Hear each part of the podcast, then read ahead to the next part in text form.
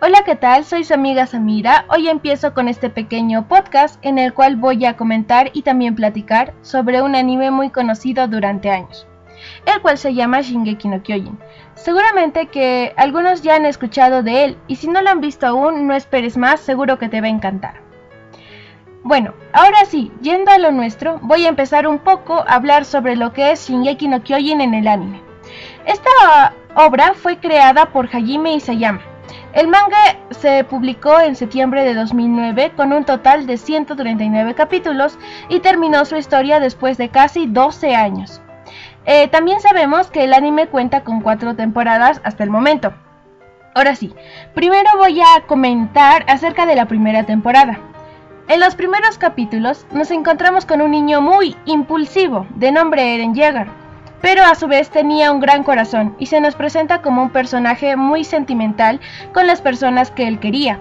Él vivía dentro de las murallas con su familia y con una niña llamada Mikasa, que sus padres de Eren adoptaron al quedarse ella huérfana tras un terrible asesinato.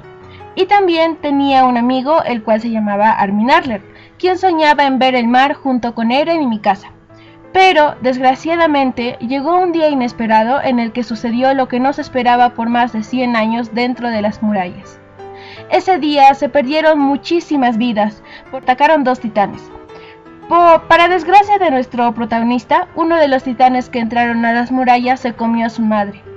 Este fatídico día fue, dejó una gran huella en la vida de Eren y Mikasa, por la pérdida de su querida madre y desde ese día Eren se propone matar a todos los titanes en venganza a la muerte de su madre.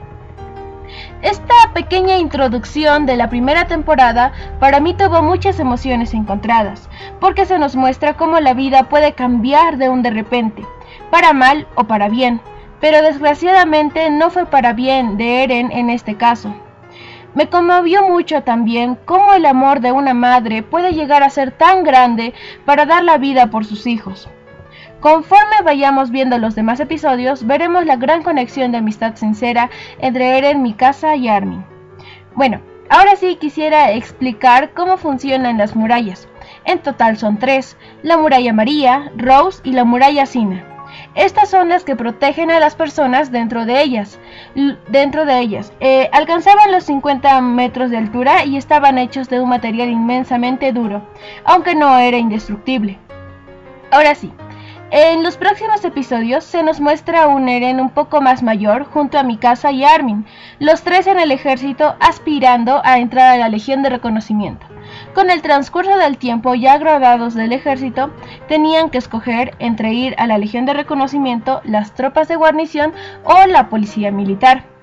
Y ellos deciden entrar a la Legión de Reconocimiento, en donde exploran fuera de las murallas y desde ese momento en el que ingresan tienen encuentros con titanes y también muchísimas pérdidas de sus compañeros. En uno de los capítulos también descubriremos que Eren tiene el poder de convertirse en titán, el cual su padre le inyectó un suero cuando él aún era un niño. Y todo este tiempo Eren no recordaba sobre qué tenía este poder dentro.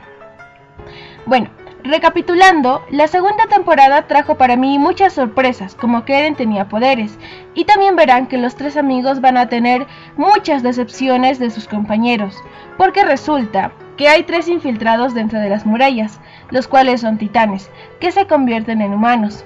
Más adelante, en una de las batallas afuera de las murallas, eh, Eren se enfrenta con un titán bestia con aspecto de mono, el cual eh, es su medio hermano de nuestro protagonista.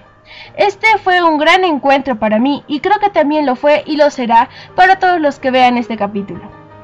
Muchas gracias por haberme acompañado hasta este punto y también como les dije en un principio les recomiendo muchísimo Shingeki no Kyojin, es una excelente obra y claro que también les sugiero que me puedan seguir escuchando en otros capítulos más adelante.